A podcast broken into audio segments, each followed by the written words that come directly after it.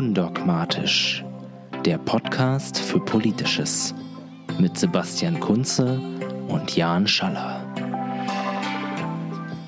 Hallo und herzlich willkommen zu einer neuen Folge von Politik verstehen, dem Podcast von Undogmatisch. Äh, erstmal Hallo an dich, Seba.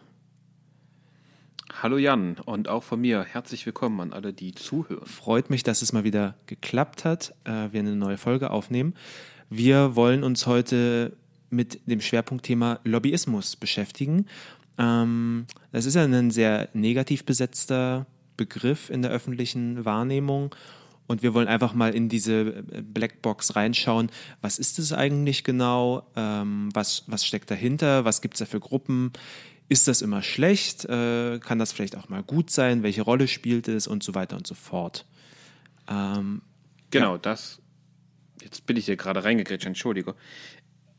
Das ist unser Thema und ich glaube, du hast es schon richtig gesagt, Lobbyismus ist quasi negativ besetzt. Deswegen wird heute auch ganz viel von Interessensvertretung ähm, die Rede sein und Interessensverbände, weil das ist sozusagen auch ähm, oder vor allem auch der politikwissenschaftliche Begriff, der da gern genutzt wird. Aber es ist dasselbe und das sehen wir dann nachher. Genau. Bevor wir aber dazu kommen, wollen wir natürlich auch ein bisschen über aktuell politisches reden, so wie wir das immer vorhaben, um auch unseren äh, Diskussionsdrang äh, entsprechend zu würdigen. Und da äh, möchte ich heute gerne mal deine Meinung zu den äh, Protesten, den aktuellen Protesten im Hambacher Forst äh, wissen.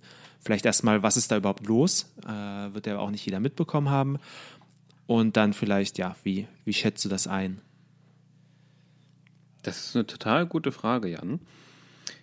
Mich hat einerseits die ganze andere Diskussion, über die wir uns heute nicht unterhalten, was ich total gut finde, einerseits äh, schon ganz schön angenervt. Also gerade was ähm, Verfassungsschutz mhm. angeht, was dieser ganze Chemnitz-Müll ja. angeht. Da haben wir uns ja auch ein bisschen äh, aktiv dagegen entschieden, darüber heute zu reden, weil das haben wir eh genau. eh schon alle gemacht. Aber das war der, genau, einerseits das, ne? Und ich glaube, es ist irgendwie klar, was wir dazu denken. Das haben wir in der letzten Sendung, glaube ich, klar ja. gemacht. Ähm, aber genau dieses Geschrei hat auch dazu bei, also hat bei mir dazu beigetragen, dass ich von diesen Protesten im Hamburg Forst quasi nichts mitbekommen ja. habe. Das heißt, ich habe gestern irgendwas mhm. gehört und dachte mir, hä, was ist denn da jetzt los? Warum? Und deswegen muss ich die Frage tatsächlich an dich zurückgeben. Ich habe bisher nicht richtig die Zeit ja. gefunden, mich da wenigstens halbwegs vernünftig zu ja. informieren. Ich weiß, da protestieren Leute gegen die, ich glaube, die, gegen die Rodung mhm. des Hambacher mhm. Forstes, also ein, ein Waldstück, was, die Zahl habe ich vorhin im Internet aufgeschnappt, seit 12.000 Jahren wohl besteht. Ja. Und das möchte, ich weiß nicht mal, ich weiß nicht mal welcher Konzern, äh, ein Konzern mhm. roden, um eben die, ich glaube, die Braunkohleförderung zu genau, erweitern. Genau, das ist so im Kern, worum es geht. Es, äh, ist, ähm, RWE ist da die treibende Kraft dahinter. Ähm, die mhm. wollen, oder oh, die sind ja noch im in diesem Gebiet äh, Deutschlands aktiv, in, in, der Braunkohleförderung. Und die wollen den, den äh, Tagebau erweitern und dafür eben Teile des, des Hambacher Forstes roden. Und da gibt es schon seit vielen Jahren äh, diesen Konflikt und, und Protest dagegen. Ähm, Greenpeace ist da zum Beispiel dabei, aber auch äh, viele kleine äh, Splittergruppen, ähm, radikale NaturschützerInnen.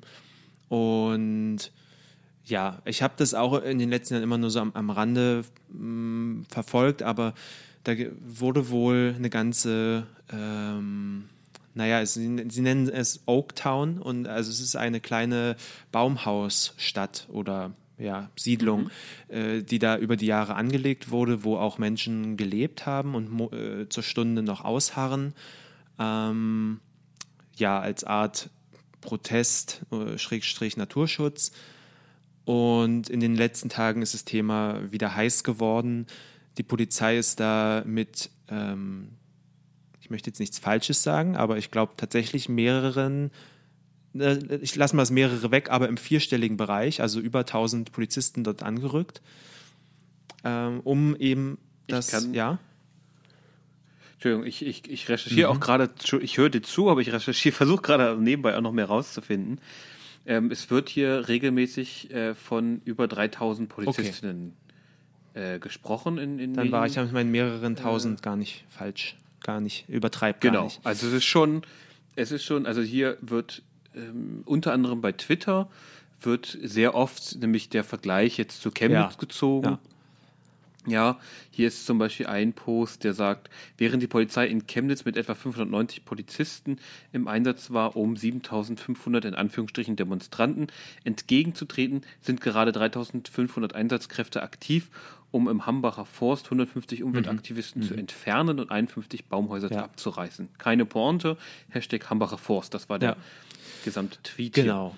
Ähm, und da geht es halt gerade um die endgültige Räumung äh, dieser, ja, wie soll man es nennen, Anlage, äh, Siedlung, keine Ahnung.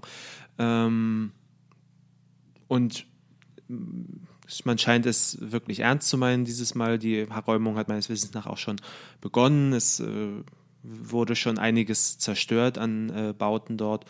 Und genau, das ist so grob umrissen, die Lage dort momentan. Weißt du, warum sich das zugespitzt hat? Also hat jetzt irgendwie RWE irgendeinen Rechtsstreit gewonnen, sodass jetzt das wirklich ähm, geräumt wird? Weil das scheint ja die Polizei zu tun nun. Und ich habe das vor, vor langer Zeit ja auch schon mal Ja. wahrgenommen.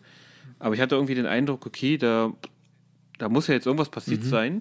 Oder ist RWE, der Konzern, offensichtlich jetzt so weit, dass er jetzt tatsächlich roden will, weil sie jetzt wirklich da baggern wollen.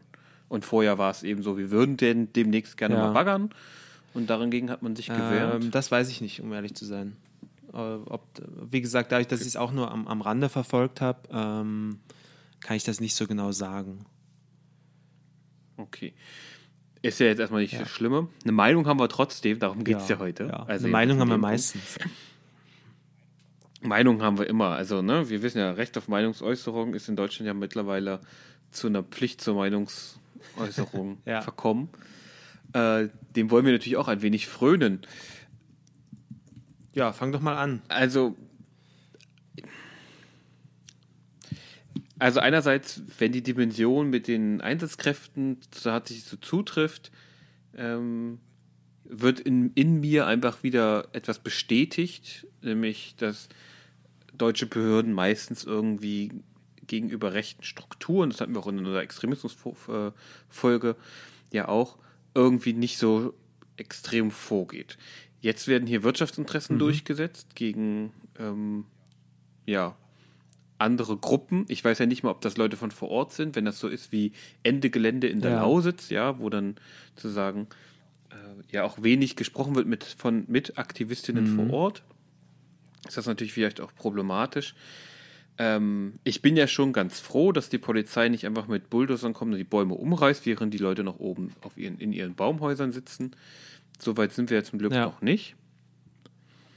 Aber ich frage mich, warum RWE jetzt immer noch Braunkohle abbauen muss. Mir ist klar, da hängen Jobs Ja. dran und sie haben das Recht und bla bla bla. Aber warum hat RWE nicht in den letzten 20 Jahren ähm, sich mal überlegt, okay, vielleicht haben wir noch mal ein besseres Geschäftsmodell, als äh, solche fossilen Brennstoffe abzubauen? Na, ich finde ich interessant, dass du Ende Gelände äh, erwähnst. Äh, war, sind ja sozusagen in äh, meiner alten Heimat aktiv oder waren aktiv mit, mit ihren Aktionen. Die haben sich auf das Lausitzer Braunkohlerevier vor allem ähm, fokussiert in, den, in letzter Zeit. Ähm, ja, warum er, klebt RWE an der Kohle? Also ich glaube zwei Gründe. Einmal, weil es ähm, ne, profitabel ist. Ja, es ist eine erprobte Technologie. Die, das kann man, ist seit Jahrzehnten äh, macht man das und äh, hat es Kosten, kann es wahrscheinlich deutlich kostengünstiger äh, gestalten.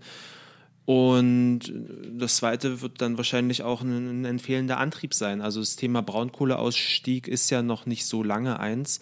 Und also warum soll, klar, es gibt irgendwie Firmen, die haben äh, immer den, den Antrieb, die nächste Innovation äh, zu, zu machen und weil sie vielleicht auch in dem Geschäftsfeld, in der Industrie unterwegs sind, wo Innovation wichtig ist.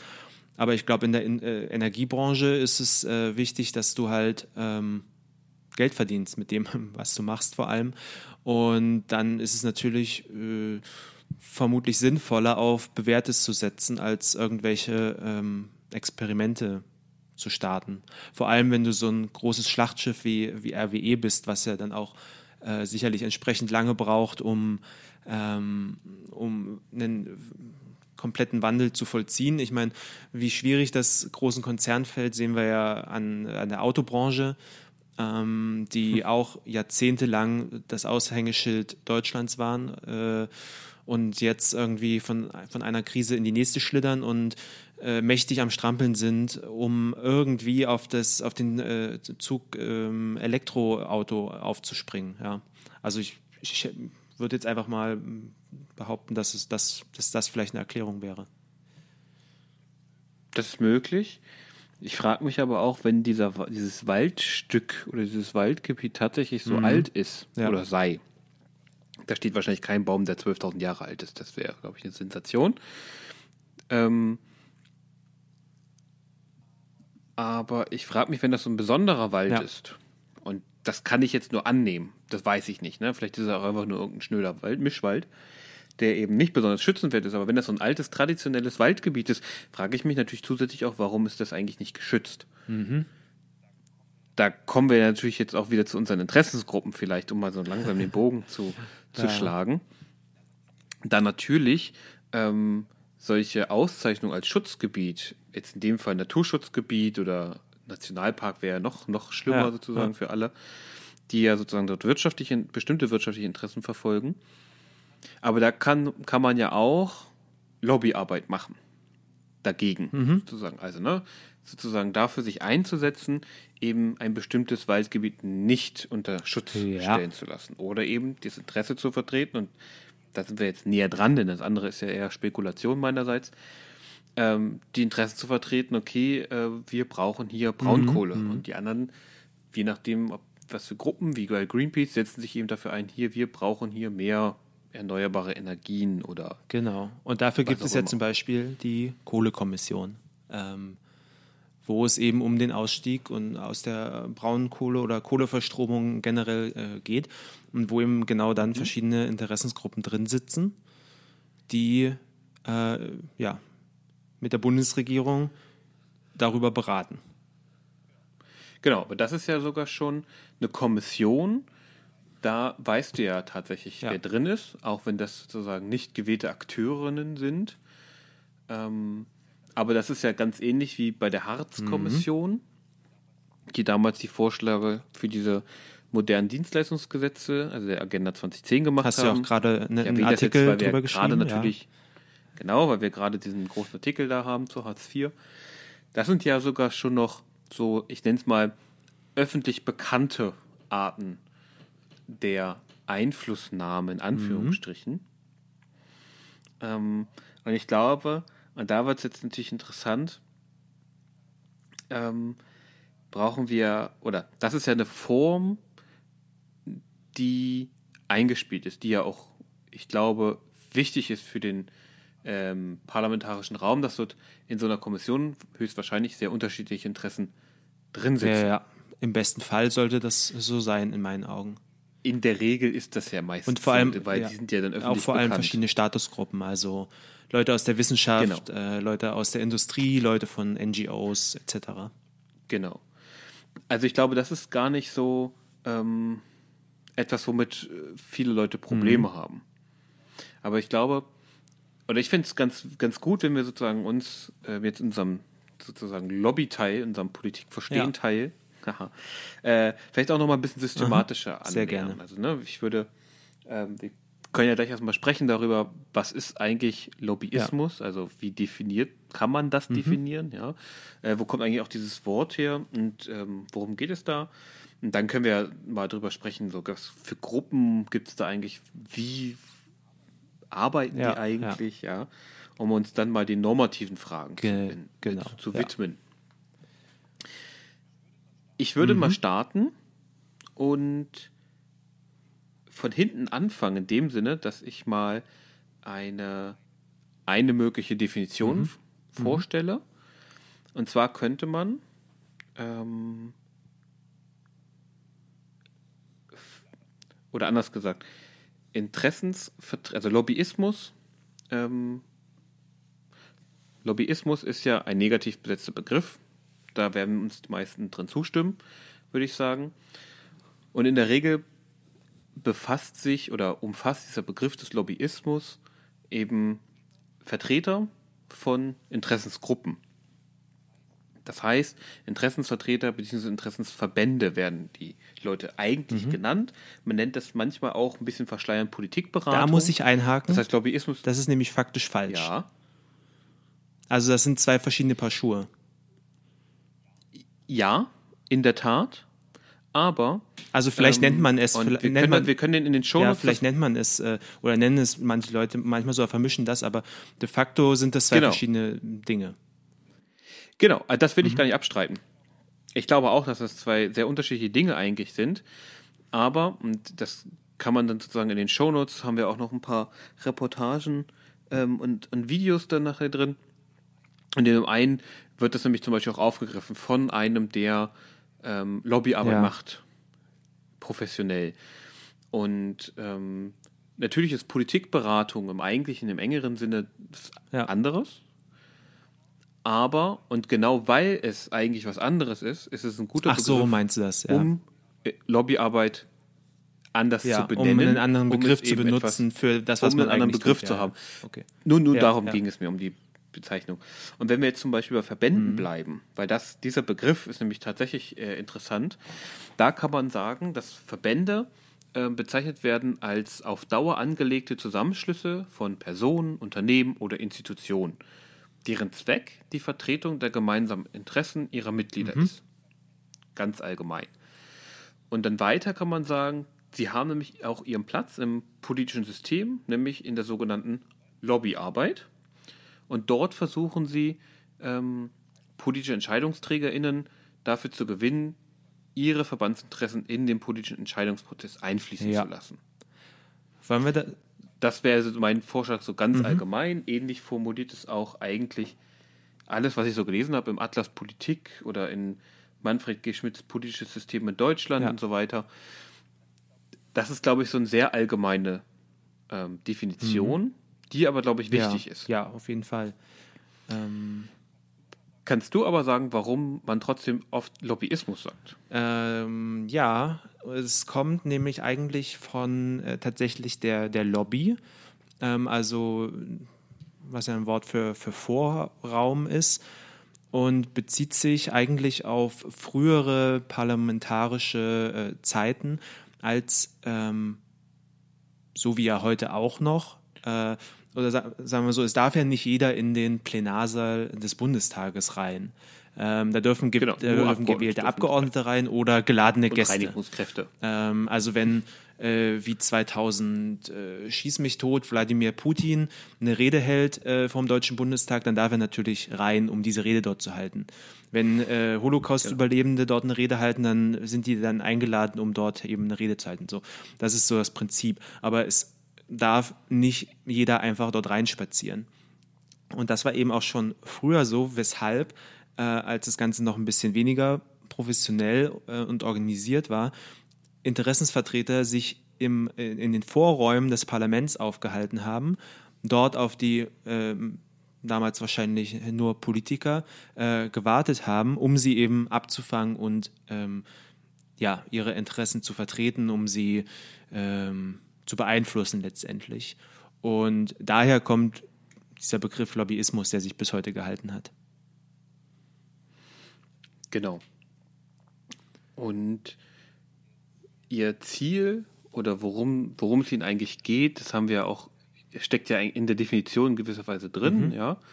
Es sind Gruppen aus der Gesellschaft, es sind gesellschaftliche Gruppen, die unterschiedliche Interessen haben und die versuchen natürlich in dem Teilbereich der Politik, die für sie wichtig ist, Einfluss zu nehmen. Wollen wir das vielleicht mal an ein paar Beispielen ein bisschen anschaulicher gestalten? Ja, das können wir sehr gerne machen. Genau. Wollen wir. Also, soll ich was? Ich kann was zu den Gruppen ja, sagen, ja, wenn du äh, willst. Ja, gerne. Oder meinst du Verbände oder Gruppen? Oder Gruppen genau, also zu allgemein. den Verbänden und Gruppen. Ja, gerne. Äh, es schneidet sich jetzt ein bisschen. Also grundsätzlich kann man, kann man sagen, ähm, haben Verbände oder müssen Verbände oder sollen sich Verbände nun mittlerweile registrieren. Mhm.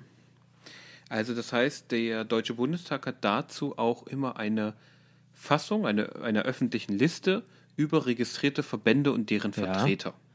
Ist die öffentlich einsehbar? Die, die ist öffentlich einsehbar, die habe ich auf meinem Laptop gerade auf. Die können wir gerne äh, in den Shownotes mit eintragen. Den, der Link, der ist über den bundestag.de Mhm. erreichbar. Das Ding hat ungefähr 800 Seiten. ja, und pro Seite ist es wahrscheinlich nicht bloß ein Eintrag, nehme ich an. Äh, selbstverständlich nicht, selbstverständlich nicht. Und ähm, hier sind quasi alle Organisationen, alle Verbände, Alle Verbände, Entschuldigung, das ist nämlich jetzt ganz, ganz wichtig, alle Verbände aufgeführt. Das steht hier auch sozusagen im, äh, im in Anführungsstrichen im Vorwort, also über in den Vorbemerkungen drin, alle Verbände, die eben dort sich haben eintragen lassen. Für solche Verbände ist das wichtig, dort eingetragen zu sein, weil sie meistens mit dieser Eintragung dann einen Hausausweis beantragen Okay. können. Und dann im Bundestag Für den präsent Deutschen sein Bundestag? können, offiziell. Und dann können sie in den Bundestag Ja. hinein. Aber nicht in den Plenarsaal. Möglichkeit- das, äh, ja. Nicht in den Plenarsaal. Das ist nochmal ein extra geschützter Raum. Genau. Und in der Liste finden sich also wirklich in Anführungsstrichen alle. Mhm. Ja, also von zivilgesellschaftlichen Organisationen wie der Arbeiterwohlfahrt oder das Zukunftsforum Familie bis hin zu, zum Berufsverband Deutscher Internisten oder dem AOK Bundesverband und natürlich auch Leuten wie dem Bundesverband der deutschen Industrie und Mhm. ja. vielen weiteren. Die, die nicht aufgeführt sind oder die nicht in diese Liste kommen, das sind Körperschaften, Stiftungen und Anstalten des öffentlichen Rechts sowie deren Dachorganisationen, weil sie laut Geschäftsordnung des Deutschen Bundestages keine Verbände darstellen. Fällt dir, in fällt dir da ein. Beispiel ein, was sowas wäre? Genau, das sind oft, oder was heißt oft, das sind, mir fällt eins ein, das ist nämlich zum Beispiel eine religiöse Mhm. Vertretung von einer Gruppe, also der Zentralrat der Juden in Deutschland ist eine Körperschaft des öffentlichen Ja. Rechts. Und ich glaube, Stiftung des öffentlichen Rechts, das sind, ist, glaube ich, sowas wie die Stiftung äh, Erinnern, Verantwortung, äh, oh Gott, das ist peinlich, EVZ, Wofür steht das Z? äh, Zukunft, Okay. glaube ich. Und ich bin, ich bin mir jetzt nicht hundertprozentig sicher, aber ich dachte, das ist eine, ähm, eine Stiftung des öffentlichen Rechts. Bin mir aber nicht ganz sicher. Das ist jetzt nicht gesichert. Das habe ich nicht nachrecherchiert. Aber es gibt solche Stiftungen, die eben dann meistens vom Bund kommen. Das sind dann Stiftungen des öffentlichen Rechts und so Ja. weiter und so fort. Und da kann man sozusagen drin gucken. Da gibt es alle möglichen Interessensvertretungen, die man sich eigentlich Ja. vorstellen kann. Ich glaube, ja, Daneben? sorry. Ähm, Daneben gibt es nochmal eine Liste. Da steht dann drin, die können wir auch mit reinpacken, von wem sozusagen, also von welcher Fraktion äh, diese Hausausweise kommen und wie viele Leute Zugang bekommen zum Deutschen Bundestag. Da sind dann nämlich auch Unternehmen drin. mhm. Ja, wie, äh, was kursiert hier? Airbus Group oder Allianz SE, nicht? Ähm, dann eben Audi und die AWO International auch. Und also auch wieder sehr Ja. unterschiedlich. Aber die zwei Listen, die sind öffentlich einsehbar. Das können wir uns dann mal genau angucken. Jetzt wird es aber wichtig oder spannender, weil 800 Seiten sind unübersichtlich. Die Politikwissenschaft hat äh, diese Gruppen sozusagen klassischerweise eingeteilt, und zwar in die sogenannten großen Vier. Das heißt, ähm, vor allem früher hat man davon gesprochen, dass es eben diese großen Vier gibt. Die großen Vier sind also erstens die Wirtschaftsverbände, Ja. ja, sowas wie die, ähm, der Bund der deutschen Industrie oder die, die Industrie- und Handelskammern und Mhm. so weiter. Dann zweitens die Gewerkschaften. DGB, sowas IG Metall. DGB, Ja. Verdi, äh, IG Metall und so. Drittens die Kirchen. Und viertens die Bauernverbände, allen voran der Deutsche Bauernverband. Ist ja schon spannend, dass sie, ähm, dass da sozusagen differenziert wird nochmal zwischen Branchenverbänden und äh, Bauernverbänden. Genau. Also das ist nämlich sozusagen auch nochmal, also das sozusagen die Wirtschaftsverbände und die Bauern. Das zeigt aber, und das ist eben deswegen klassischerweise, dass es, ähm, das hat sich verändert in den Ja, letzten ja, 30 Jahren, würde ich sagen. Aber diese vier Gru Gruppen, die nennt es mal Gruppen, ja, diese vier Gruppen haben natürlich immer noch erheblichen Einfluss. Mhm. Aber das muss man halt ganz deutlich sagen, das System dieser Interessenverbände ist in den letzten 20, 30 Jahren viel, viel, vielgliedriger mhm. geworden. Und dadurch konnten eben zum Beispiel auch spezialisiertere Verbände äh, deutlich an Einfluss dazu gewinnen, wie eben zum Beispiel die Verbände des Gesundheitswesens. Ja. Neben dieser klassischen Einteilung mit diesen großen vier gibt es aber eben noch andere Möglichkeiten, das zu beschreiben. Im Handwörterbuch zur Gesellschaft Deutschlands ähm, werden zum Beispiel fünf verschiedene Interessensfelder genannt. Mhm. Also Arbeit und Wirtschaft, Soziales, Freizeit, Politik und Weltanschauung sowie öffentliche Gebietskörperschaften. Und diesen fünf Feldern wird dann verschiedene Organisationstypen zugeordnet. Also bei Arbeit und Wirtschaft sind das zum Beispiel die Branchenverbände, da haben wir dann wieder den, die Bund, den Bund der deutschen ja. Industrie. Die Kammern, da haben wir dann wieder die Deutsche Industrie- und Handelskammer. Die Gewerkschaften, also DGB und so weiter. Mhm. Ähm, und hier sehen wir schon, dass hier in dieser Einteilung die Wirtschaftszone nicht den Gewerkschaften als Gegenspieler so richtig gegenüberstehen, sondern im, im Feld Arbeit und Wirtschaft gemeinsam genannt werden. Natürlich sind das dann, haben sie nicht die gleichen Interessen, aber hier sieht man, dass das unterschiedlich einge, ähm, eingeordnet wird, ja. die Interessensvertretung. Bei Soziales sind es dann eben natürlich auch Wohlfahrtsverbände wie das Deutsche Rote Kreuz oder die AWO mhm. ähm, und so weiter. Genau. Also hier, es gibt verschiedene Möglichkeiten, ähm, das zu versuchen zu ja. erfassen, wie diese Interessensvertretungen gegliedert mhm. sind. Mhm. Grundsätzlich muss man natürlich sagen, vertreten die jeweils immer die Interessen ihrer Mitglieder. Da sind wir wieder bei der Ausgangsdefinition. Ja, ja. Dafür gibt es sie ja auch. Also das, also wenn man äh, nicht genau die in Interessen der Mitglieder, also wozu sollten sich Leute zusammenschließen, um nicht ihre Interessen äh, zu ver. Genau, das ist halt auch sozusagen der ja. Zweck. Die Frage ist jetzt, wie wird es mhm. gemacht? Und da gibt es ähm, auch wieder sehr viele verschiedene Methoden und insbesondere natürlich auch oder, oder anders gesagt, dort setzt dann auch der Streit eigentlich ja. eher an. Ja, was ähm, Organisationen, die mehr Transparenz fordern oder die Gruppen wie Lobby Control, die eben ähm, das sehr kritisch sehen. Und alles, was ich bisher gelesen und auch sozusagen an Interviews und so gesehen habe, geht es meistens nicht um Interessensvertretung oder Lobbyismus per mhm. se, sondern eigentlich nur darum, wie. Mhm. Also ich, ich ja, ich meine, das, das ja?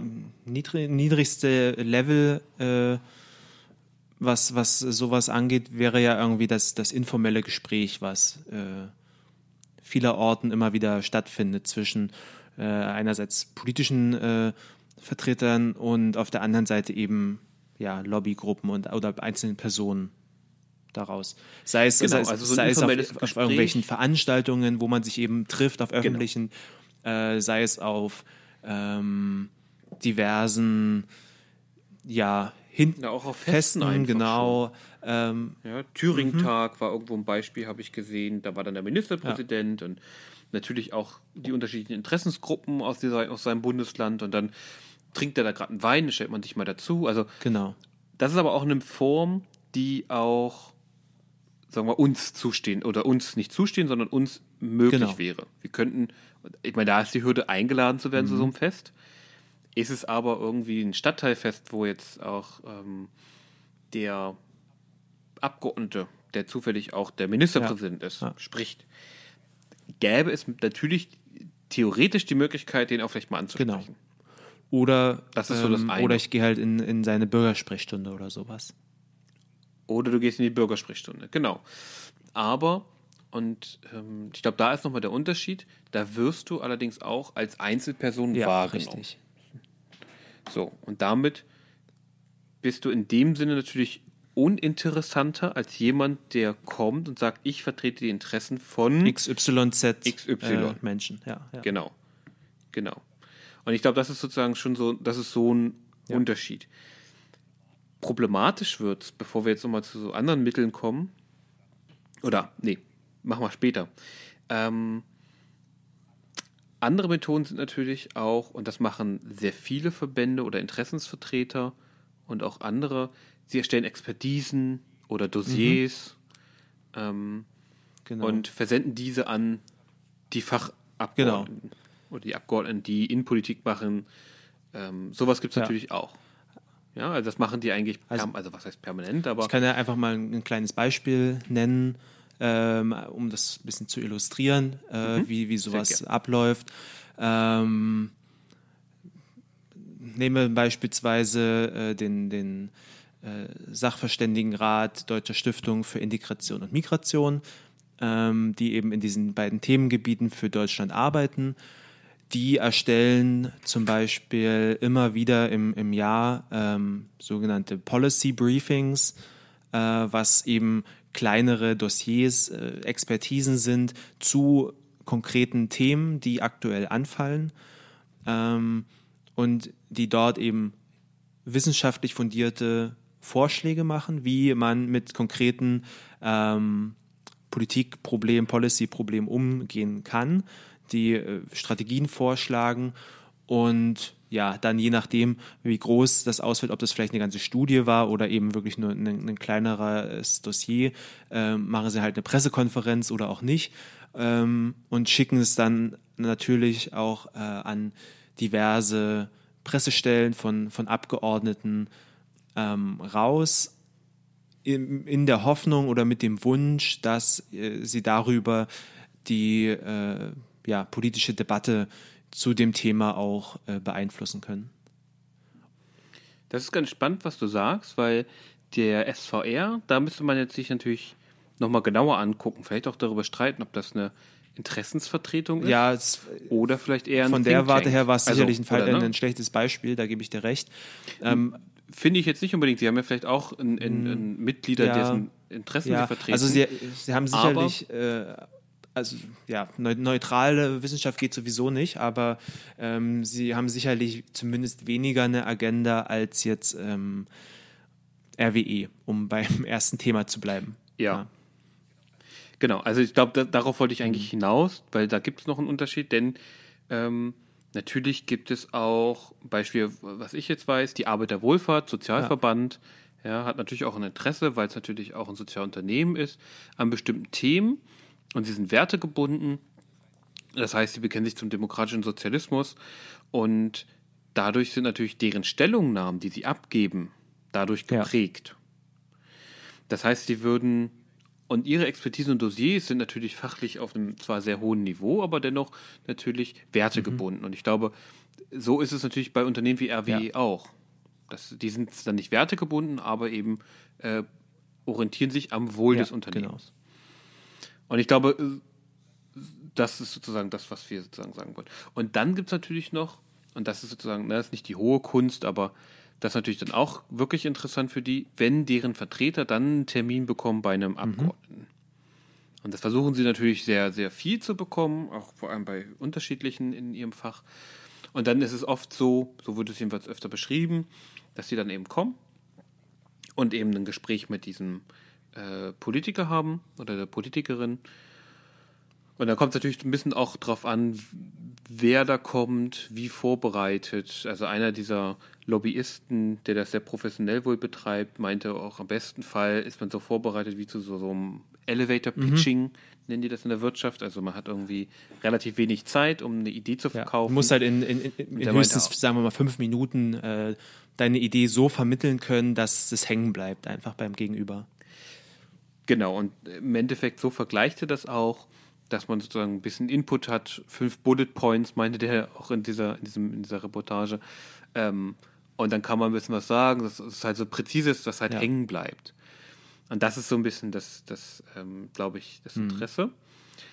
Ich glaube aber, und das ist sozusagen das, was problematisch wird und warum viele Lobbyismus meiner Meinung nach auch in vielen Fällen zu Recht als negativ ansehen, sind dann natürlich, dass nicht alle Lobbyisten eben so auf diese, ich nenne sie mal konventionellen Methoden ja, zurückgreifen, ja. sondern auch viele, also einerseits, und da sind wir dann eben nicht beim direkten Lobbying, viele Firmen, vor allem große, spenden regelmäßig hohe Geldbeträge mhm. auch an fast mhm. alle Parteien. Ja, ist, also ich glaube, BMW spendet regelmäßig mehrere 10.000 ja. Euro an SPD, CDU und. Ist ganz äh, spannend. Meistens wird dann nur die Linkspartei äh, nicht bedacht bei solchen Rundumspenden. Und dann, Ja, das stimmt. Also es gibt auch, jetzt gucke ich gerade, bei Lobby Control, die haben ein äh, Projekt gestartet, ein On-Lobbypedia nennen die das. Also sie sagen, das sei ein unabhängiges und kritisches Lobbyismus-Lexikon. Und sie wollen eben darin den Einfluss von Lobbyismus auf Politik und Öffentlichkeit äh, beleuchten. Dort haben sie auch eine, eine Abteilung und zwar zur Parteienfinanzierung. Da waren wir ja gerade. Und da kritisieren sie natürlich mangelnde bestimmte Obergrenzen, mangelnde dies, mangelnde das. Und das sehr Spannende ist, dass man hier auch, wenn ich es finde, kann ich es tun, auf die einzelnen, auf einzelne Parteien ja. klicken kann und kann sie sich angucken, was die so ähm, an Finanzierung haben oder Top-Spender. Und wenn wir jetzt bei der CDU gucken, die Top-Spender der CDU in den Jahren 2011 bis 2015 waren. Und jetzt wird hier äh, Top-Spender genannt, die DVAG, das ist ein Firmengeflecht. Die haben insgesamt wohl 1,563 Millionen Euro gespendet an die CDU. Und bei der Zusammensetzung steht hier Spenden von Deutscher Vermögensberatungs AG, Deutsche Vermögensberatung Holding, Allfinanz Deutsche Vermögensberatung, Rheinfried Pohl, UBG sowie Bundesverband Deutscher Vermögensberater. Ähm, dann steht da an dritter Stelle BMW und BMW Eigner mit 797.000 Euro, nee, 797.989 Euro und 35 Cent. Warum, weiß ich jetzt nicht, aber äh, hier haben sie wohl die Spenden von BMW Bayerische Motorenwerke AG und den Eignerfamilien Johanna Quandt, Stefan Quandt und Susanne Klappen zusammengerechnet.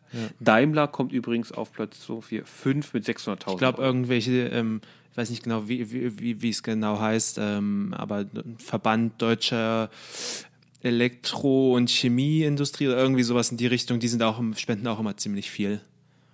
Ähm, Ja, also der Punkt ist dabei ja eigentlich, wir machen das ja jetzt hier nicht aus Langeweile, um halt irgendwie die Spenden an die CDU schlecht zu machen. Äh, man kann das bei der SPD wahrscheinlich genauso nachvollziehen.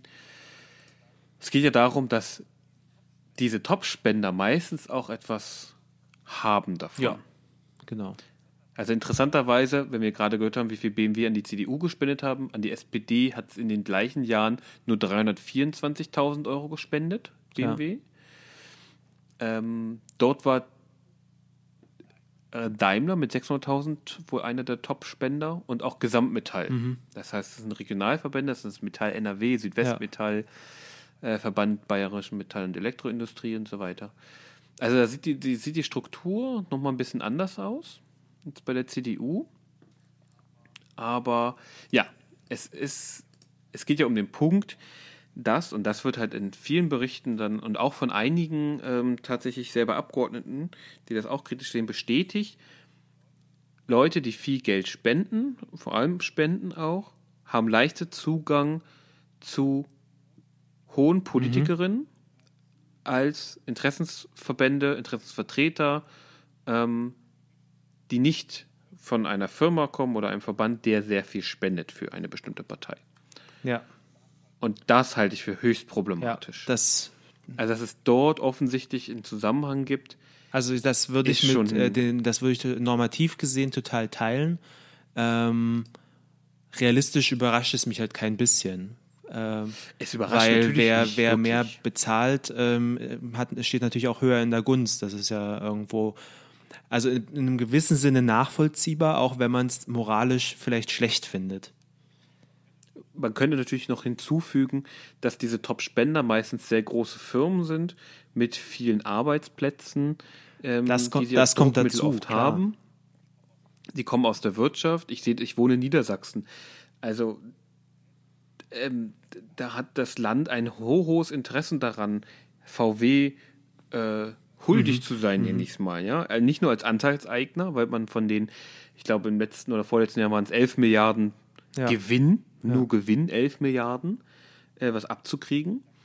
Dann natürlich die 100.000 Arbeitsplätze, Ja, die es also ich mein- gibt. Wolfsburg, Celle, Klar, Braunschweig, du, also das, Hannover. äh, da ist man natürlich irgendwie in eine, also das ist Demokratie theoretisch natürlich problematisch, aber stell dir mal vor, äh, Wolfsburg ähm, geht irgendwie morgen komplett in die USA, dann kannst du ja Wolfsburg zumachen. Ähm, die Stadt also da, auf da bleibt Fall. ja dann gar nichts ich mehr übrig. Ähm, also, Nee. äh, wie gesagt, da ist man, Außerdem würden sie nicht in die USA Nee, gehen. ja, es war ein blödes Beispiel, Da haben die aber, ziemlich viel aber Stress. äh, du verstehst, was ich meine. Also Ich weiß, was dieses du meinst. Spannungsverhältnis zwischen ähm, dem blöden äh, Wort Realpolitik auf der einen Seite und eben äh, Demokratie, theoretischen Ansprüchen auf der anderen Seite. Genau. Aber ich glaube, das ist für die Demokratie, also in dem Punkt, denke ich, ist die Realpolitik sehr schädlich für die Demokratie. Mhm. Da würde ich mitgehen. Ja. Und das, und das sieht man, wenn nämlich Dinge bekannt werden, wie folgende. 2016 gab es einen Skandal, den man aber nicht so richtig hochpushen wollte, scheinbar. Gab es einen Skandal, den hat nämlich eine SPD-eigene Agentur, eine Tochterfirma des Vorwärts, also der hauseigenen Zeitung der SPD, ähm, Zugang zu hochrangigen SPD-Politikerinnen verkauft. Für, ich glaube, 3.000 bis 7.000 Euro oder so. Hat man was gezahlt an diese Agentur und die hat es dann eingerichtet, dass dann ähm, bei, auf einer bestimmten Bootsfahrt oder bei einem bestimmten Essen dann Minister XY dabei war. Unabhängig davon, weil man nicht sagen kann, ob die das selber wussten und nicht, das haben die alle abgestritten, aber sowas wurde eingefädelt. Ähnliche Vorfälle, Vorfälle sind auch von der CDU bekannt. 2010 ähm, hat die CDU in Nordrhein-Westfalen exklusive Gespräche mit dem damaligen Ministerpräsidenten Jürgen Rüttgers gegen Bezahlung Ja. angeboten. Also das findet man, da findet man auch von allen anderen Parteien wahrscheinlich Beispiele. Die dienen ja nur dazu. Das ist eine extreme Form, Und die, die, offen, die, die illegal Ja. sein muss. Wenn die nicht illegal ist, ist das ein Also Skandal. da ist dann ja auch völlig offensichtlich, äh, dass man das nicht mehr ähm, rechtfertigen kann, sondern dass das einfach äh, mindestens ein Schritt zu weit ist und ähm, auch definitiv schädlich für eine Demokratie. Also das ist ja da in solchen Und Fällen jetzt meine normative Ja, ja. Frage.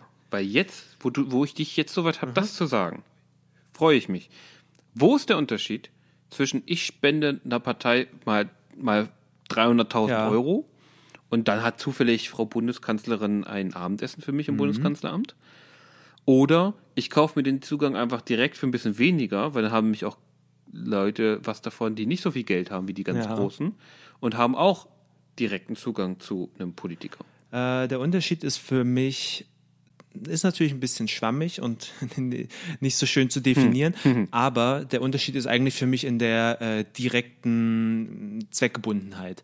Also, wenn ich eine, eine Spende mache, dann ist die nicht, dann hat die natürlich einen, einen Hintergrund und einen, eine Idee. Also BMW spendet ja nicht äh, an die CDU, weil äh, sie irgendwie mh, der, der Parteizentrale äh, schönere Möbel spendieren wollen oder um das Wohlergehen äh, besorgt sind, sondern die wollen damit natürlich auch was erreichen, aber es ist nicht äh, ein direkter Zweck daran gekoppelt. Es steht nicht im, äh, in der Überweisungs äh, Notiz drin äh, für letzte Nacht, ja.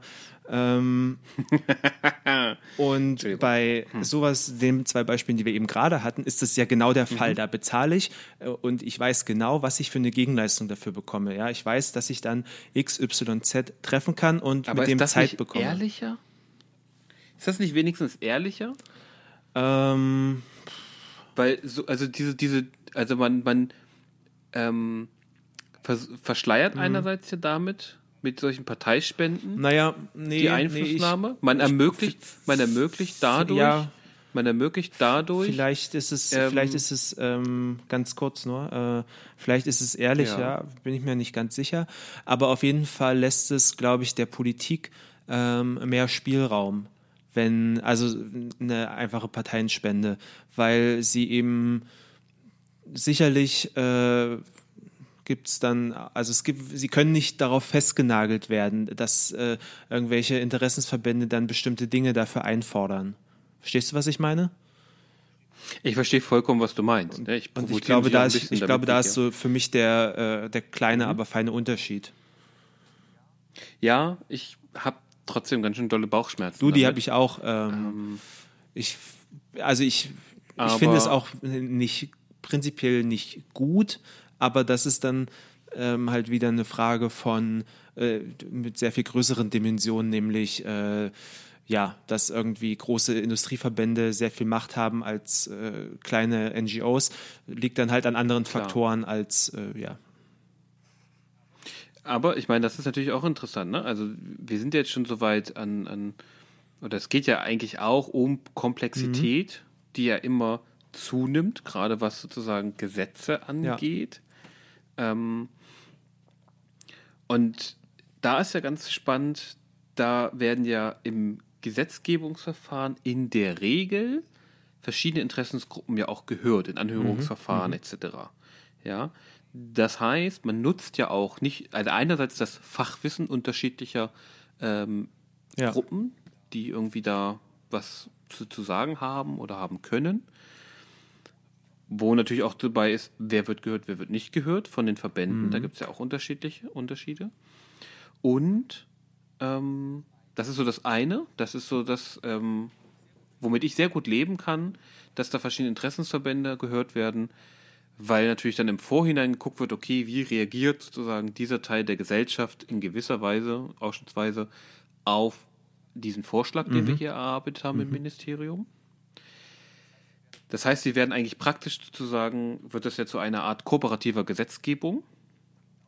Ich glaube aber, und das haben wir in der Vergangenheit ein, zwei Mal erlebt, ähm, dass aus bestimmten Fachabteilungen in Wirtschaftsunternehmen Vorschläge eins zu eins für ein ja. Gesetz übernommen wurden durch das ja. Ministerium. Genau.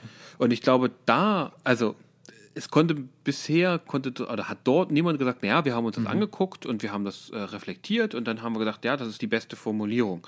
Ähm, das wurde ja, ja, nie gesagt. Und ich glaube, das halte ich demokratietheoretisch für hochproblematisch und natürlich auch in der Realität, die mhm. sie ja ist. Das heißt, ich habe Unternehmen, die mittlerweile Gesetzesvorlagen ja. schreiben, was sie ja machen können. Sie können ja Gesetzesvorlagen schreiben und sagen, hier bitte, Frau, Herr mhm. Abgeordneter, das ist äh, hier ein total toller Entwurf mhm. für ein Gesetz. Und die können sich das angucken und denken sich, ja, finde ich auch irgendwie gut.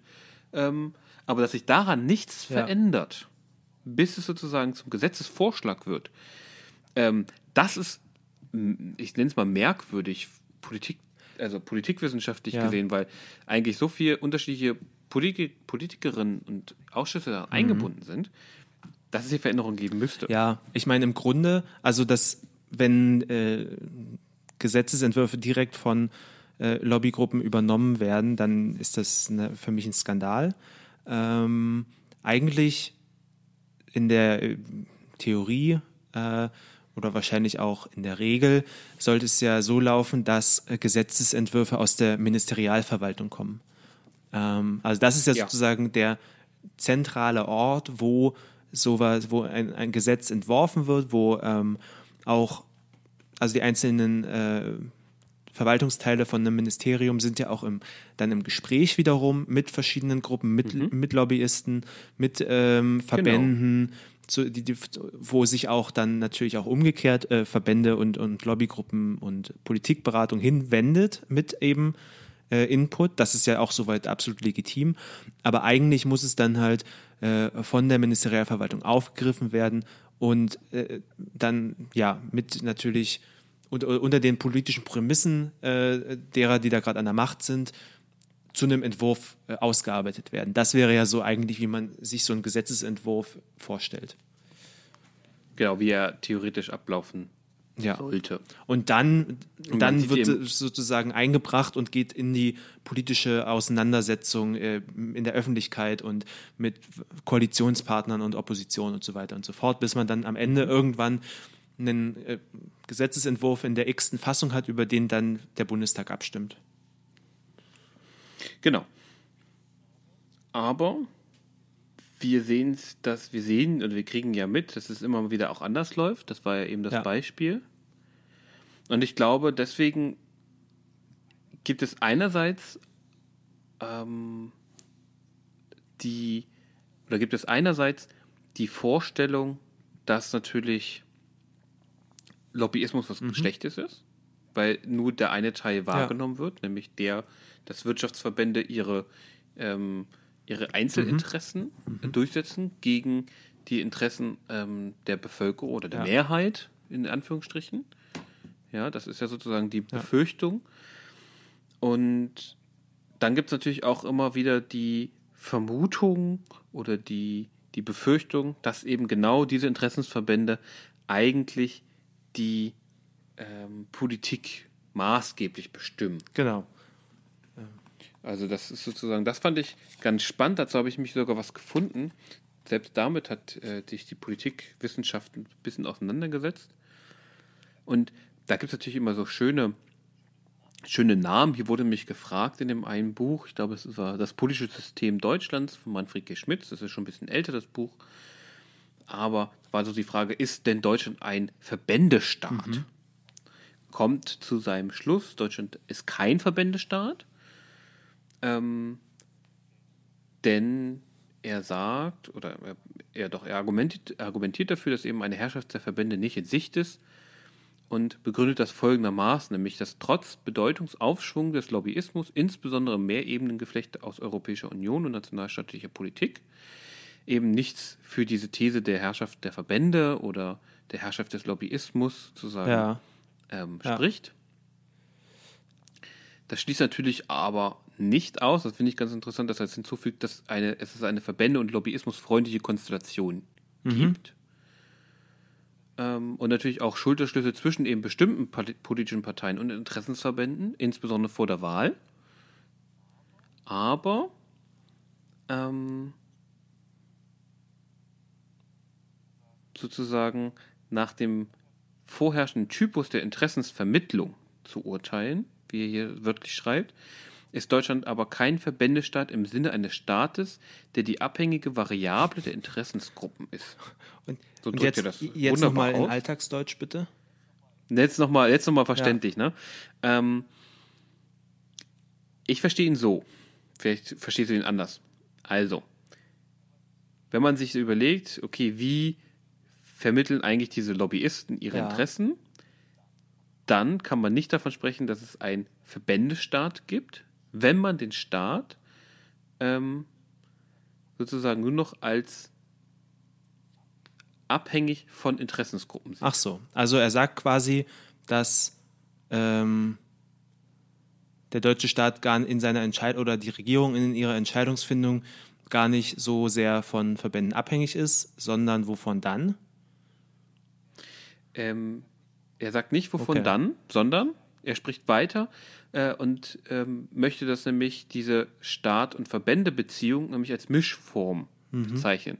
Das heißt, er sagt, die sind teils korporatistisch und teils pluralistisch. Und das heißt jetzt wieder? Also einerseits, dass es sehr, ich würde sagen, dass es sehr viele Verbände gibt mit unterschiedlichen mhm. Interessen. Ja, und dass dadurch schon sozusagen es schwierig in der Interessensvielfalt sichergestellt wird. Genau, und kooperatistisch, korporatistisch würde ich sagen, heißt hier, dass es ähm, dass sie so, dass sie ähm, institutionell eingebunden okay. sind in Verfahren. Okay. Also haben wir auf der so haben wir sozusagen auf der äh, zwei ähm, limitierende Faktoren hier. Äh, das eine ist eben die eben angesprochene Vielfalt, äh, was sich dann darin äh, widerspiegelt, dass eben widerstreitende Interessen auch äh, versuchen Einfluss zu nehmen, was das Ganze ein bisschen äh, einhegt. Und auf der anderen Seite, dass es zumindest ähm, formal äh, klare äh, Verfahren und Vorgaben und Regelungen gibt, wie sowas alles abzulaufen hat, was dann auch wieder ein bisschen ähm, den Einfluss bremst. Habe ich das soweit richtig würde verstanden? Ich, so würde ich es jetzt okay. auch verstehen, okay. ehrlich gesagt. Ne? Manchmal bin ich mir ja auch nicht sicher, was ja. sie hier so schreiben, aber genau so verstehe okay. ich ihn auch. Hm. Weißt du, was ich schön finde? Nee, äh, dass du gerade das tolle Wort des europäischen Mehrebenensystems genutzt hast. äh, das ist mir, dann ist mir nämlich ähm, direkt eine Idee gekommen äh, für eine der nächsten Folgen. Ähm, wir sollten unbedingt auch mal äh, versuchen zu oder uns dem Thema zu nähern, wie denn eigentlich Politik in der Europäischen Union gemacht wird. Ach du Ja, das sollten wir, glaube ich, auf jeden Fall. Da muss ich, glaube ich, aber nur noch mal selber ein bisschen mehr reinlesen, Ja. weil da bist du ja eigentlich so der Ja, Experte. es für. muss ja auch nicht äh, direkt nächste Woche passieren, aber ich dachte, das, wo, wo du es gerade nanntest, dachte ich, das wäre mal auch ein schönes Thema, ähm, wo viele Leute wahrscheinlich eine Meinung haben, aber die wenigsten ähm, wirklich genau wissen, wie das eigentlich im Einzelnen abläuft.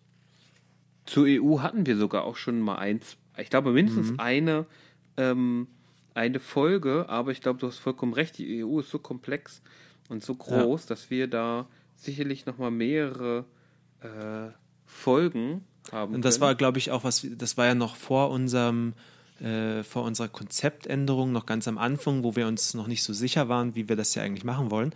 Und ich glaube, da haben wir auch relativ viel äh, über die äh, Entstehung und Entwicklung der EU gesprochen, also ein bisschen historischer ja. und nicht so sehr, äh, wie funktioniert eigentlich das mit der, mit der EU. Finde ich sehr gut. Sehr, sehr guter Einwand, das machen wir, versprochen. Aber ich möchte jetzt doch nochmal, sorry. ähm, ich, äh, ein Satz hat noch gefehlt aus Ja. dem, was ich äh, Ja. von dem Schmidt lesen wollte. Jetzt habe ich nochmal geguckt und habe entdeckt, dass dieser Satz so vier, sechs, acht Zeilen lang ist. Dann machst du ja da jetzt mindestens vier mal- Sätze draus. Ich versuche jetzt mal, ich lese erstmal den Satz so vor. Also er, er schließt quasi an den Satz sogar davor an mit einem und, aber es war ein Punkt davor. Und sie sind in ein polyzentris, polyzentristisches politisches, politisches System eingebettet, in dem eine so große Zahl von Regenten, Mitregenten und Vetospielern wirkt und das von der Leitidee der Machtaufteilung und Fesselung so tief geprägt ist, dass die Herrschaftsbestrebungen einer einzigen Gruppe von außerparlamentarischen Organisationen, gleich viel ob Verbände oder Unternehmen, regelmäßig durchkreuzt oder schon im Keim erstickt werden. Punkt. Also letztendlich sagt er, dass es in der Bundesrepublik Deutschland viele verschiedene Gruppen mit sehr unterschiedlichen Interessen gibt und dass sich deshalb nicht eine einzige etablieren kann, weil sie ständig von anderen herausgefordert wird. Oder? Ja, also ich würde sagen, nicht eine etablieren kann, sondern eine sich Ja, durchsetzen, nur eine sich durchsetzen ja. kann. Genau, genau so wunderschön hast du das zusammengefasst, was der hier sehr kompliziert äh, aufschreiben Das muss. ist der Unterschied, warum er Professor ist und ich nicht. Ich kann nicht so komplizierte Ähm, Sätze formulieren. Ich glaube, es kommt hoffentlich bald eine neue Generation von Ja, das hoffe ich auch. die das etwas deutlicher machen können. Ich glaube aber, das ist der Grund, warum du diesen Podcast machst und der nicht. Vielleicht. Ähm, genau, aber jetzt waren wir genau dort und ich glaube, das spielt halt genauso in diese Frage rein, ist das legitim oder ist es nicht legitim? Ich glaube, ähm, und das hatten wir am Anfang, eigentlich streitet sich keiner darüber, ob das legitim ist Ja. oder nicht. Es wird halt in der öffentlichen ja. Debatte oder im vielleicht vielleicht nicht mehr öffentliche Debatte oder eher persönlichem Gespräch ähm, manchmal als illegitim hingestellt. Ja, also ich glaube vorrangig, weil man eine ganz bestimmte Art Ja. von Lobbyismus Ja. vor Augen hat, nämlich ähm, ein unlauteres Beeinflussen Mhm. von Politik durch ja, durch und wirtschaftlich starke Unternehmen Durch Geld letztendlich. oder durch Geld sozusagen, dass eben Reiche mehr bestimmen. Und dafür gibt es natürlich, äh, also, oder was heißt dafür?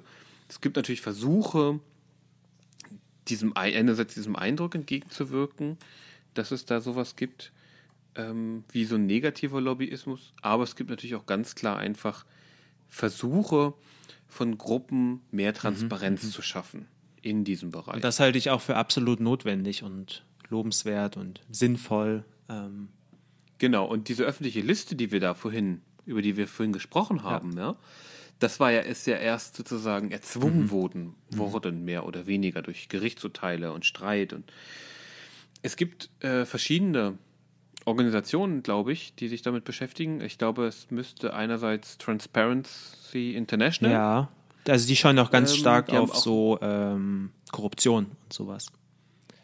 Genau, aber das, ja, aber die haben auch einen deutschen Mhm. Ableger. Aber in Deutschland be befasst sich ganz stark Lobby Control, heißt Ja. die Gruppe. Oder die, die Interessens, diese Interessensgruppe Mhm, ähm, damit. Die natürlich auch ähm, versuchen wollen, mehr Transparenz zu schaffen. Interessanterweise, das habe ich vorhin noch bei einer, äh, bei so einem, bei so einer Doku-Reportage gesehen, dort wurde ein, ein Lobbyist der Lobbyisten, das ist ein Lobbyist, der äh, von einem Berufsverband für Interessensvertreter Ein, irgendwie. ein äh, Meta-Lobbyist. Sozusagen. Ein, oh, das war jetzt politikwissenschaftlicher Gag. Ja. Ähm, also der Lobbyist der Lobbyisten äh, stimmt dem eigentlich zu. Ja. Der sagt auch, ja, natürlich, wir brauchen einfach Regeln. Und es geht, und das ist sozusagen ein Projekt, wenn ich es richtig verstanden habe, dieser unter anderem der Gruppe Lobby Control. Und zwar geht es denen eigentlich nur darum, dass die, ich glaube, es sind die, durchsetzen müssen, dass es ein Lobbyregister gibt.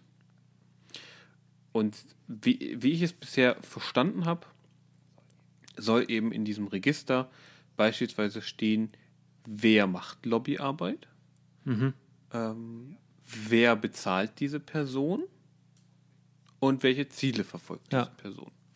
Und auf der anderen Seite kann man das dann vielleicht auch ganz gut ergänzen äh, mit so einem Portal wie Abgeordnetenwatch, ähm, die Genau. ja für sozusagen die Abgeordneten des Deutschen Bundestages äh, für jeden Einzelnen das runterbrechen, wa- was sie für Positionen vertreten, wie die abstimmen. Ähm, ich weiß nicht, ob da auch sowas wie wahrscheinlich schon, in welchen, ob sie in irgendwelchen äh, ähm, also ob sie Nebeneinkünfte noch haben und so weiter, das ist da ja wahrscheinlich auch äh, mit abgebildet, insof äh, insoweit das öffentlich bekannt ist. Ähm, und da kann man sich dann sozusagen auch die, die äh, Empfängerseite sozusagen anschauen. Ja, ich glaube, das ist sozusagen das beides zusammen bringt, glaube ich, mehr Transparenz. Einwände zu sagen, okay, warum ist es denn jetzt hier so wichtig oder so.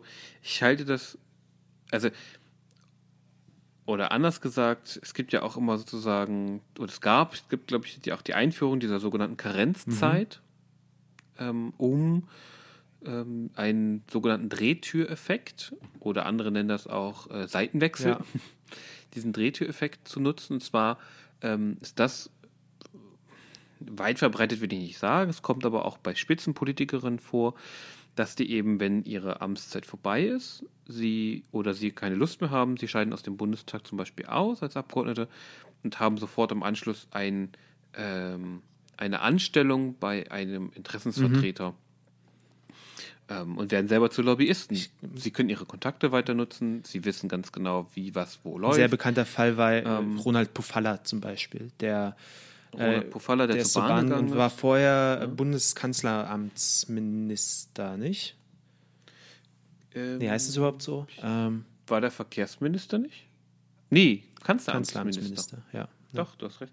Ja, am berühmtesten war aber eigentlich Gerhard Ja. Schröder, auch wenn er nicht in die Lobby gewechselt ist, das muss man ja auch sagen, sondern in den Aufsichtsrat eines ähm, russischen Ölkonzerns, Gas. hat aber seine Kontakte höchst Ja. Gaskonzern. das macht doch Ja, keinen stimmt. großen Unterschied. Okay. Hat aber ähm, sozusagen dann durch sein Wissen dazu beitragen können, dass eben Nord Stream ermöglicht wurde, eben die Ja. Pipeline, ähm, die Gazprom jetzt äh, nach Europa legt. Und äh, es gibt noch einige, also in Schleswig-Holstein war es der Innenminister, der aufgehört hat, Innenminister zu sein, weil er da sich engagiert hat dann irgendwo und so weiter. Und jetzt mittlerweile gibt es, soweit ich weiß, eine Karenzzeit. Das heißt, für Politikerinnen, die ausscheiden, gilt eine 18-monatige Sperre, bevor sie sozusagen einen solchen anderen Job annehmen dürfen. Und ich halte das zum Beispiel für, ja, für, für ganz nett, weil das ähm, verhindert zumindest, dass man sozusagen sofort wechselt und exakt an die gleichen Stellen anschneiden kann, äh, an, anbinden kann. Ähm, ich denke auch nicht, dass es ein Berufsverbot ist, weil ich glaube, Politikerin sein, egal was es realistisch ist, es darf und es ist kein Beruf, es ist kein Job, sondern es ist ein öffentliches Amt, Abgeordnete zu sein oder Minister zu sein. Und das halte ich für, für, ganz, für einen ganz wesentlichen Unterschied, den wir niemals vergessen dürfen. Ja, Weil das machen auch viele Abgeordnete und viele Leute, die sich darum sagen, so ja, die machen einen ganz schle schle schlechten Job und da muss man mal hier jemanden Fachkompetenz hinsetzen. Das ist ein öffentliches Amt. Das ist was anderes, als irgendwie Abteilungsleiter bei RWE zu sein. Und deswegen halte ich es persönlich auch für richtig, ihnen zu sagen, okay, wenn du hier dein öffentliches Ja. Amt ausgeübt hast, darfst du nicht einfach so diese, die, die Erfahrung und diesen Nutzen aus diesem öffentlichen Amt für deine rein privaten Also Zwecke. würdest du sozusagen äh, argumentieren, dass ähm, man diesen persönlichen Nachteil, der es ja ist, wenn ich nicht direkt wieder irgendwie einen hochbezahlten Job machen kann, dass ich den deshalb in Kauf nehmen muss oder sollte, weil es sozusagen für das höhere Gut, in dem Fall die Demokratie, wichtig und sinnvoll ist. Ja, und weil, und da müssen wir uns ja nichts vormachen, Abgeordnete sind sehr gut abgesichert. Sie kriegen ein Übergangsgeld. Das heißt, Geldnot wird nicht das Problem sein. Natürlich gibt es auch Berufe, aus, in denen es schwer manchmal ist, wieder reinzukommen. Ja, guckt man sich die Karrieren dieser ganzen Politikerinnen im Bundestag an, sind das oft Beamte, sehr oft, oder Professorinnen, ja, muss man doch hier. Ja, das sind alles Beamte, so, die kommen ohne Probleme Ja. wieder rein, die werden irgendwo hingeschoben wieder. Das sind oft Anwälte, da könnte es Probleme geben, wenn die selbstständig waren. Ja, aber die lassen ja meistens ihr Mandat irgendwie nur ruhen, aber manchmal auch nur so halb. Und naja, das ist also alles ziemlich schwammig. Und ich glaube, wer sich für ein solches öffentliches Amt bewirbt, muss sich auch in Anführungsstrichen der Risiken bewusst sein. okay, ich glaube, damit äh, kann ich mitgehen mit der ähm, mit dieser Einschränkung oder, oder Ansicht. Das, ja. Weil ich glaube, genau, und für mich ist es eben ein großer Unterschied. Das ist, das ist nicht ein Job, Mhm. wo sie hingehen und dann machen sie den mal vier Jahre. Das ist ein öffentliches Amt und ich glaube, das ist ein hohes Gut Ja. und da stimme ich dir zu. Das ist, das ist, ähm, das ist wichtig für die Demokratie. Gut, ähm, das ist doch ein schönes Schlusswort. Ja, finde ich auch. Danke. okay. Ich hoffe, du, ich hoffe, wir alle haben noch mal ein bisschen mehr was über Lobbyismus erfahren. Wenn ihr noch Fragen habt, wenn irgendwas unklar gewesen ist, wenn ihr euch beschweren wollt, schreibt es in die Kommentare, schreibt uns eine E-Mail oder was auch immer. Ich glaube, Kontakt könnt ihr uns gut zu uns aufnehmen. Für alle, die uns zugehört haben. Wir laden die Shownotes noch voll mit Links, also die Listen und noch viele solche kleine Erklärvideos. Da gibt es ziemlich viele bei, bei Wiki, äh, Wikipedia, sag ich schon, bei YouTube, aber auch einige, ein, zwei Reportagen. Das packen wir euch in die Shownotes. Dann könnt ihr euch auch selber nochmal informieren. Und vielleicht kommen wir dann irgendwann nochmal ins Gespräch zu dem Thema. Genau. Und ansonsten verbleiben wir erstmal so für heute. Sehr schön. Vielen Dank fürs Zuhören. Vielen Dank für die Geduld. Vielen Dank an dich, Jan, dass du ähm, so auch so geduldig mit mir warst. Ich habe heute sehr viel geredet, habe ich Ach, gelernt. das fand ich gar nicht schlimm. Ähm, ich höre auch gerne mal zu. Das freut mich auch. Das nächste Mal darfst du Mhm. wieder mehr reden. Schauen wir mal, ob das klappt. Und ja, ich wünsche noch einen guten restlichen Tag, wann auch immer ihr dieses, das hier gehört Genau. habt. Danke fürs Zuhören nochmal und bis zum nächsten Mal. Macht's Tschüss gut. und bis bald. Undogmatisch. Der Podcast für Politisches. Auch im Netz unter www.undogmatisch.net.